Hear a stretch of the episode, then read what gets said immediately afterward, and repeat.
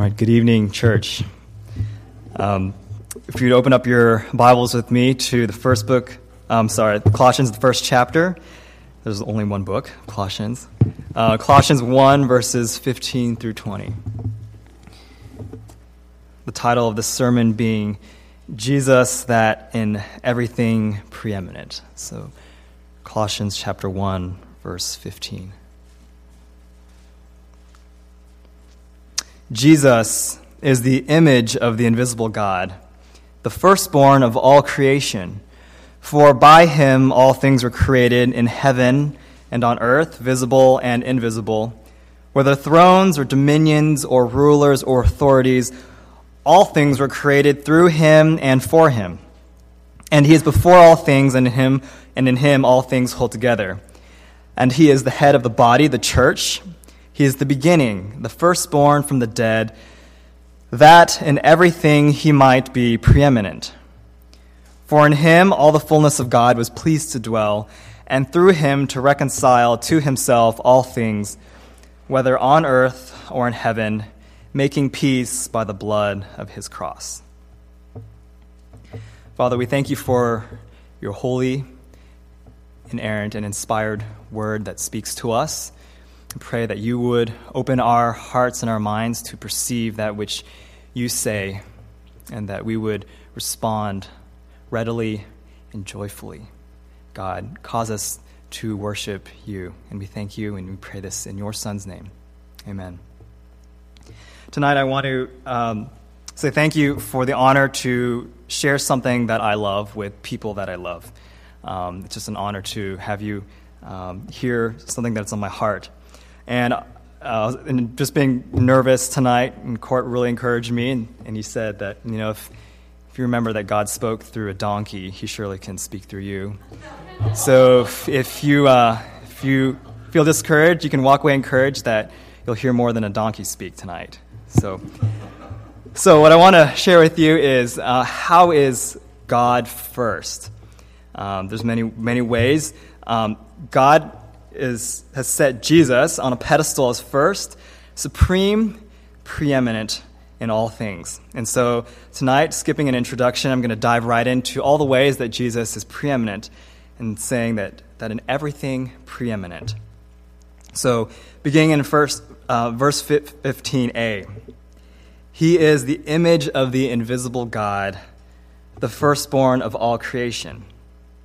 He is the image of the invisible God, the firstborn over all creation. In the Old Testament, Moses asked to see God. And up until this point, and further on down the road, uh, God was shrouded in a pillar of cloud and a pillar of fire and never seen. And when, when Moses asked God um, to see his glory, what does God say? In Exodus 33, God responds and says, But you cannot see my face, for man shall not see me and live. And what about other people who saw God and how did they respond? Well, Isaiah 6, in a vision, when he saw God, he said, Well, woe is me, for I am lost, I am undone. I am a man of unclean lips, and I dwell in the midst of a people of unclean lips.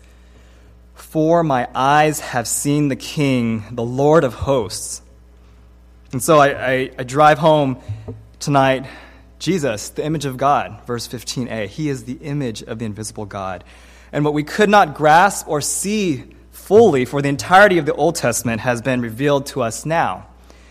God, who was shrouded in pillars of cloud and fire, behind a curtain of the Holy of Holies, he can be seen. Jesus, the image of the invisible God.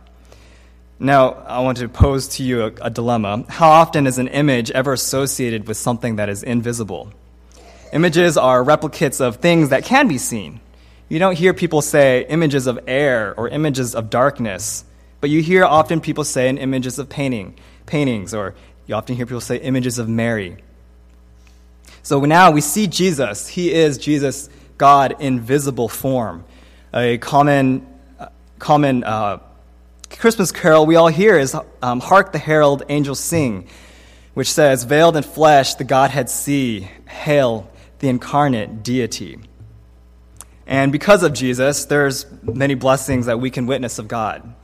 We can witness God's authority over creation, the storm. We can see his tenderness as his disciple reclines on his breast. We can watch God respond with weeping compassion over Lazarus' death, and we can observe his righteous anger in the temple market. We can hear God speak through his parables, and we can learn how God would respond to cruelty through his own suffering. We can know God's love through a corpse on a cross, namely the corpse of Jesus on a cross. And we can know who and what God is. And by God, I mean to say specifically Jesus. He is tangible, He is the image of God, the image of God by which we see God. So, Paul then takes this image of God idea and he steps it up, a, steps it up a notch. And he says that he is the preeminent representative of God. The preeminent representative of God. Verse 15b says, He is the firstborn of all creation. So not only is Jesus the image of God, moreover, He is the firstborn. Jesus is more than a mere visual representation of God's character. Jesus is God in this logical statement. He steps up his verbiage from an image to Jesus being God himself, not just something you see, but the containing that which contains the essence of God. As Paul subsequently writes in this passage, for in him all the fullness of God was pleased to dwell. Now, the language of firstborn could mislead some to believe that Jesus is a created offspring um, of God. However, God's word is self consistent and inerrant, and we know that God is not created. We know that Jesus is not created. The, the next subsequent pa- uh, line in this passage in uh, 16a says, For by him, Jesus, all things were created Likewise, that logical statement would remove Jesus from being the, in the domain of the cate- domain and category of the created. We have subject and object. If he created things, he cannot himself have been created. John 17 again in Jesus' high priestly prayer says, Father, Jesus says, Father, glorify me in your own presence with the glory I had with you before the world existed. So before creation, Jesus remembers the glory of God. Genesis 1:26, God says, "Let us make man in our image." Jesus existed with God before the creation began. And so the language of firstborn is not used to connote that which is created by God, but instead the language is used to reflect um, that which is in his likeness. So allow me to eventually carry this logic with you through verse 16. All creation here that we see in this world bears witness of God's invisible attributes, as Romans 1 um, tells us. We, mankind, reflect God's image made in his likeness. Jesus, however, is unlike all else because he holds the premier spot of representative of God as the firstborn. He is outstanding amongst the other reflectors of his character and nature. He is the premier testament as firstborn. And so preeminent is Jesus as firstborn over other reflecting, reflecting reflectors of God's nature um, that he does not merely passively do so, but he actually is that which is God's nature. He is the first hand source and not the second hand source. Let me just draw an illustration for you that you may all be familiar with. If you've ever gone camping and been out in somewhere where there's not a lot of city lights, you know that the moon shines very bright when it is dark It shines and, and sheds milky beams over the earth and the white, over the white, dark landscape. And we, we relish in its beauty. But as soon as the earth rotates, the sun appears, and we stand very aware that the moon's beauty and light only comes from a reflection of a greater source, the sun. And we and all creation are like the moon, only reflecting the brilliance and magnificence of the sun for the globe to see. Our nature is merely reflecting the character of God, and thus Jesus is firstborn because he does not passively portray the likeness of God as we do. He is firstborn because he is the premier manifestation of God's being. He is the Son, S U N. And more clearly and directly do we understand God through Jesus than through any other form of creation, like we see light from the moon or light from the sun. John 1 says, And the Word became flesh and dwelt among us, and we have seen his glory, glory as of the only Son from the Father, No one has ever seen God. Jesus has made him known. So allow me to pause before continuing on to other ways Jesus is preeminent by just saying, wow, a God who would, in the Old Testament, destroy you by his holy presence is now made visible and touchable to us. And is that not an amazing thing that that which we could not see, we can now encounter face to face? The next thing I would like to share with you is in verse 16 that Jesus is preeminent over creation. He is preeminent over creation. For by him all things were created, in heaven and on earth, visible and invisible, whether thrones or dominions, or rulers or authorities. All things were created through him and for him. Jesus is the superior and supreme representative of God because he created all the lesser representatives of God. Continuing the thought process of verse 15b heaven on earth, visible and invisible, as the, as the verse says, angels, spirits, heavenly realms, um, the immaterial and the invisible, the an aurora borealis and australis to demonstrate his beauty, intelligence and animals to demonstrate his intellect oceans to demonstrate his power, and stars to demonstrate his expanse, mountains to demonstrate his majesty, science to demonstrate his complexity, consciences to demonstrate his righteousness and purity. And so preeminent is he over all these other created things that he is also preeminent over the preeminent, superior to the supreme, higher than the highest powers of created, createdom in verse 16, he continues to say thrones, dominions, rulers, and authorities. And in the same vein that he is superior and supreme to creation, he is also supreme to the highest things that we visually can see. His, Jesus' throne is above all other thrones, his dominion above all other domains, his rule above all other rulers, his authority above all authority. He is preeminent over the visibly preeminent. Jesus is the King of kings Jesus is the Lord of Lords, following the language of the Old Testament. And when we look to the highest things we know on this earth, Jesus is still preeminent over these things. He's preeminent over creation and kings. And never are we to assume that God is somehow out of control and lacks preeminence or superiority. Now, the logical question that, that begets from this is well, what about authorities that persecute Christians and make martyrs of them? How does that logically make sense? Well, let me encourage you that, as we said before, we can see God and how he would respond because of him being the image of God. Uh, we can turn to John 19, and, and there Pilate says to Jesus, Do you not know that I have the authority to release you and authority to crucify you? And Jesus answers him and says, You would have no authority over me at all unless it had been given you from above or me. So when you ask, how would God respond to that? Well, we can see immediately that Jesus himself, who had granted the authority to Pilate, per- permitted the persecution of himself. And so Jesus is preeminent over creation. If you'd follow me subsequently, Jesus is also preeminent over time.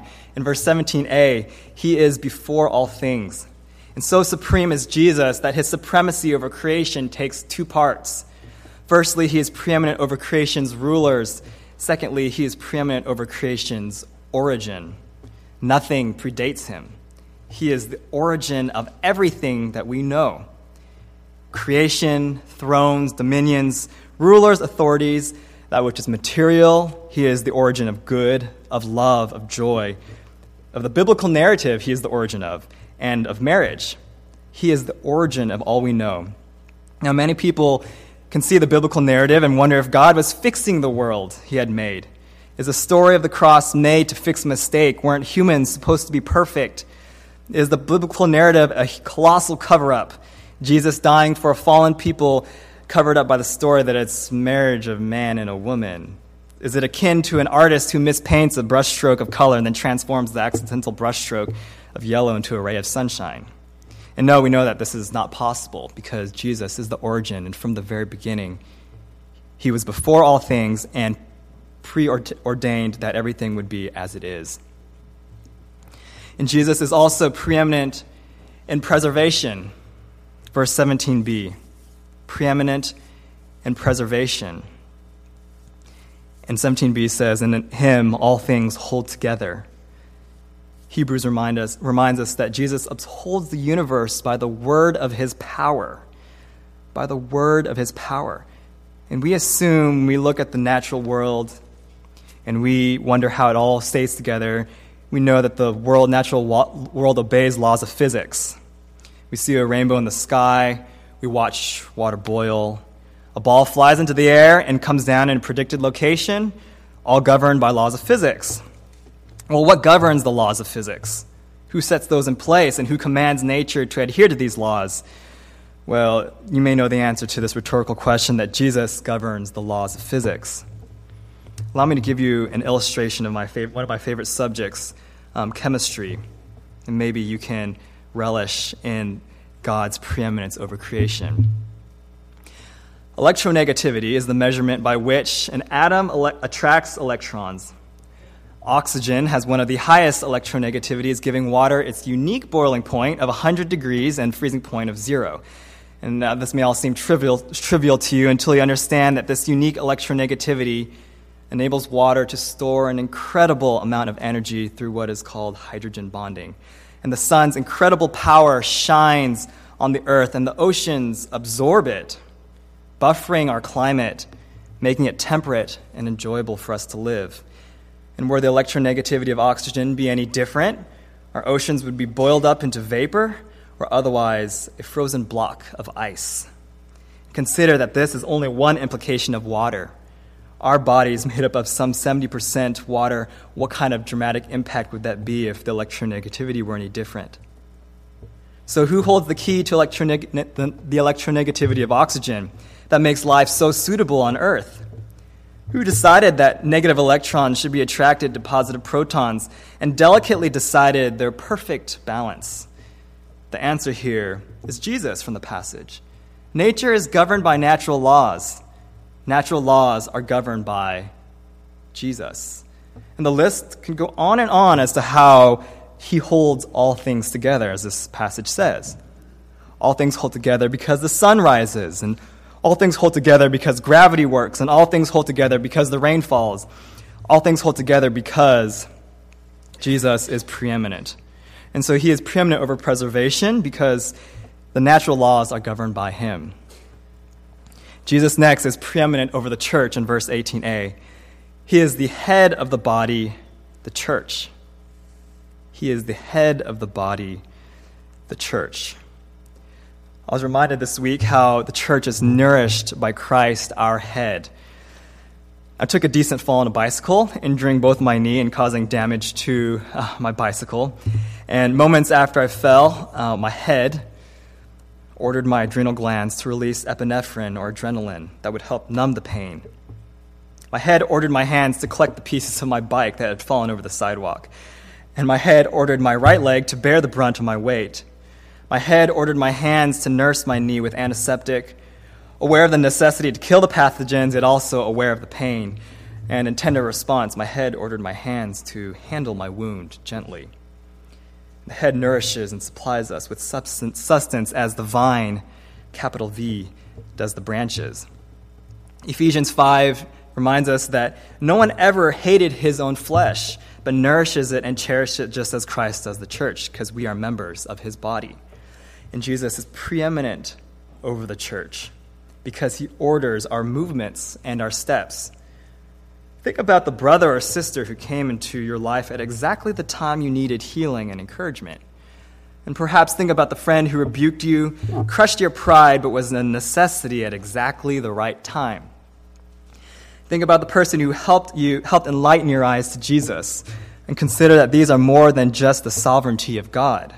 These are to remind us that Jesus is number one, commander, and has, the, has first place in the church, and that ultimately his position and executive role gives him preeminence.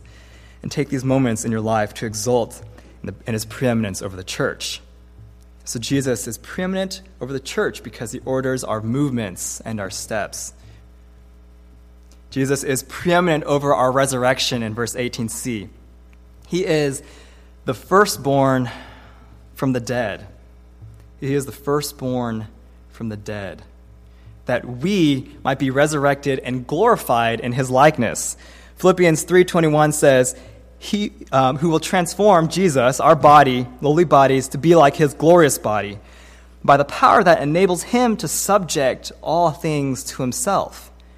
And so we um, will become and follow in his likeness. He is preeminent in the res- resurrection because he is firstborn, not because he is created, but because we will follow in his likeness, in his image.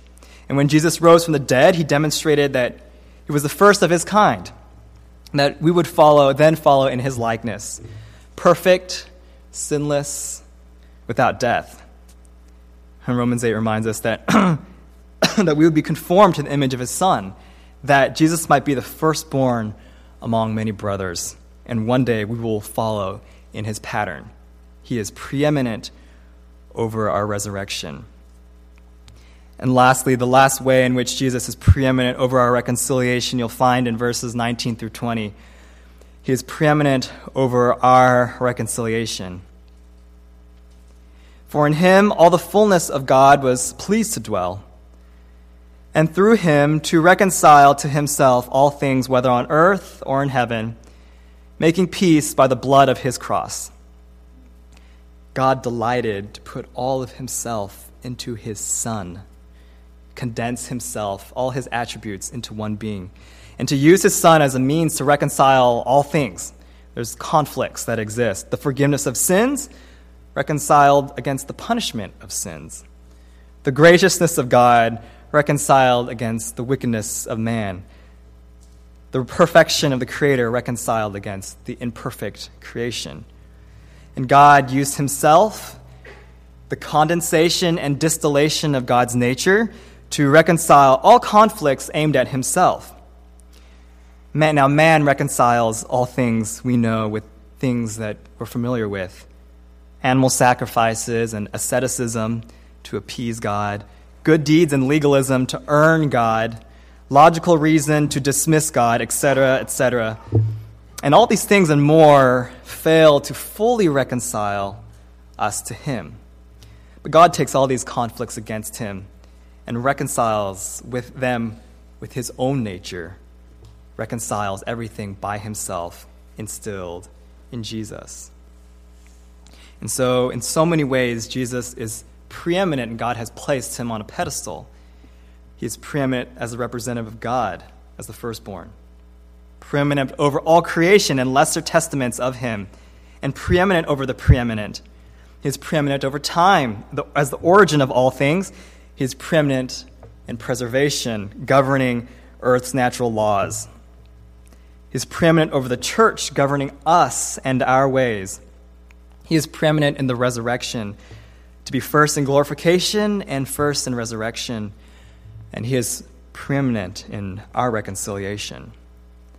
So, the natural application of this you will automatically deduce in your mind is obviously, is Jesus first and preeminent to you? Now, isn't that obvious that we see God has placed him first, so why shouldn't we as well? But let me ask you a step further and say, is Jesus preeminent in your heart? One day, as we enter heaven, we'll be welcomed um, to the kingdom of heaven where Jesus is preeminent. And people will welcome, welcome to, welcome to the kingdom of heaven where Jesus is foremost in every single way possible. Now, I want to ask will you be surprised and astonished? Well, well, I came because there was no sickness, and I came because there was no sorrow. I came because there were no tears, death, or sin.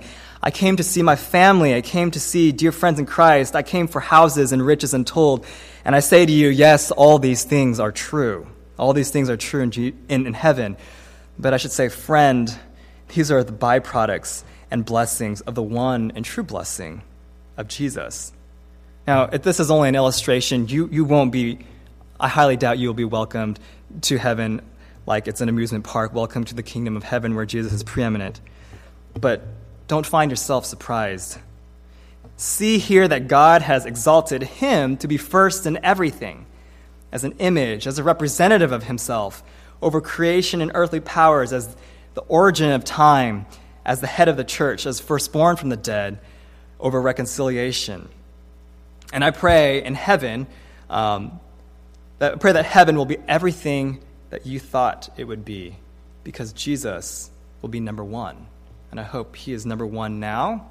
And when you get there, He will be the satisfaction and consummation of everything that you desire.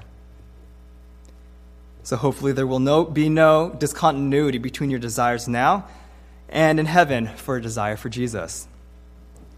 Another way is, you know, we think that Jesus is preeminent over everything, but I want to exhort you and say that not quite. Not quite. Jesus is preeminent over everything, but but not fully preeminent over the hearts of man. He's preeminent over everything that you see out there, and creation groans because of this.